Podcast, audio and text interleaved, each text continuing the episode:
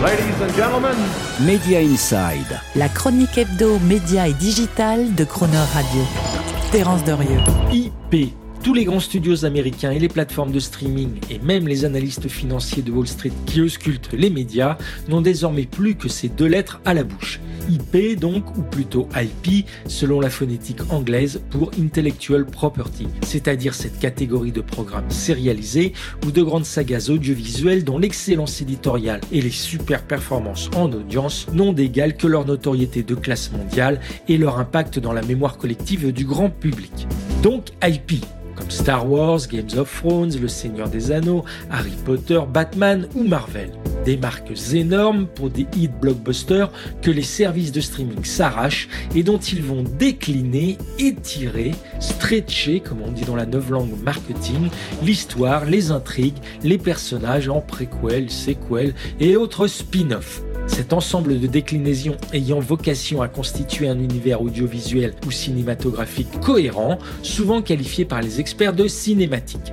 Ainsi que les fans de l'IP Star Wars aimeront forcément le Mandalorian. Les fans de l'IP Games of Thrones plébisciteront forcément The House of the Dragon, tandis que les fans d'Iron Man le resteront avec Superman, Captain Marvel, Avenger et Spider-Man. Le problème avec les IP, c'est qu'il y en a très très peu. Du coup, dans la guerre du streaming, les plateformes s'échinent à en créer de nouvelles pour parvenir à séduire le plus grand nombre de nouveaux abonnés.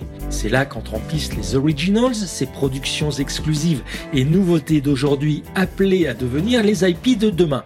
Et c'est dans cette catégorie que l'on va retrouver The Last of Us, Stranger Things ou Yellowstone. Avec d'un côté ces originals et musclés de l'autre par leurs IP, les plateformes vont certes pouvoir répondre à la problématique de conquête de nouveaux abonnés, mais encore faut-il réussir à garder ces nouveaux abonnés sur la durée. Eh bien c'est là que va rentrer en piste une troisième catégorie de programmes, les evergreens, c'est-à-dire ces séries souvent assez transgénérationnelles et pas forcément super récentes, mais à très forte notoriété, constituées d'un nombre très important de saisons et d'épisodes, et dont la vertu est de savoir retenir sur la durée les abonnés qui les avalent compulsivement en binge. Des evergreens, toujours verts donc, tout bon streamer se doit d'en avoir le maximum en étagère, un peu comme la collection d'encyclopédies qui se doit de remplir durablement le principal rayonnage de votre bibliothèque.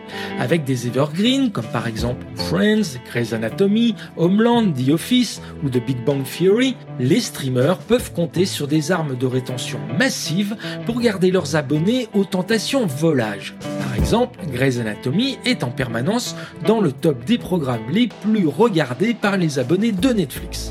Mais au-delà de l'impact décisif des IP, des originals et des evergreens, il semble bien que les programmes déjà vus de fond de catalogue gardent aussi une contribution décisive dans la stratégie des streamers. C'est en tout cas la conclusion d'une étude très récente du cabinet Plum Research qui révèle que dans le top 10 des programmes les plus regardés en 2022 sur Netflix, 9 n'étaient ni IP ni original, mais seulement issus du fond de catalogue de la plateforme.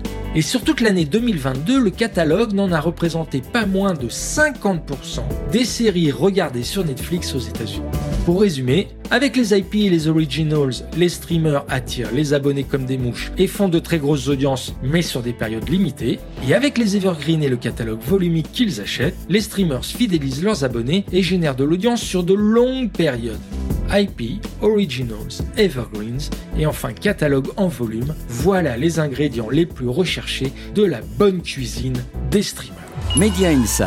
Terence Derieux, tous les mercredis à 7h45 et 19h45 et à tout moment en podcast. Cronerradio.fr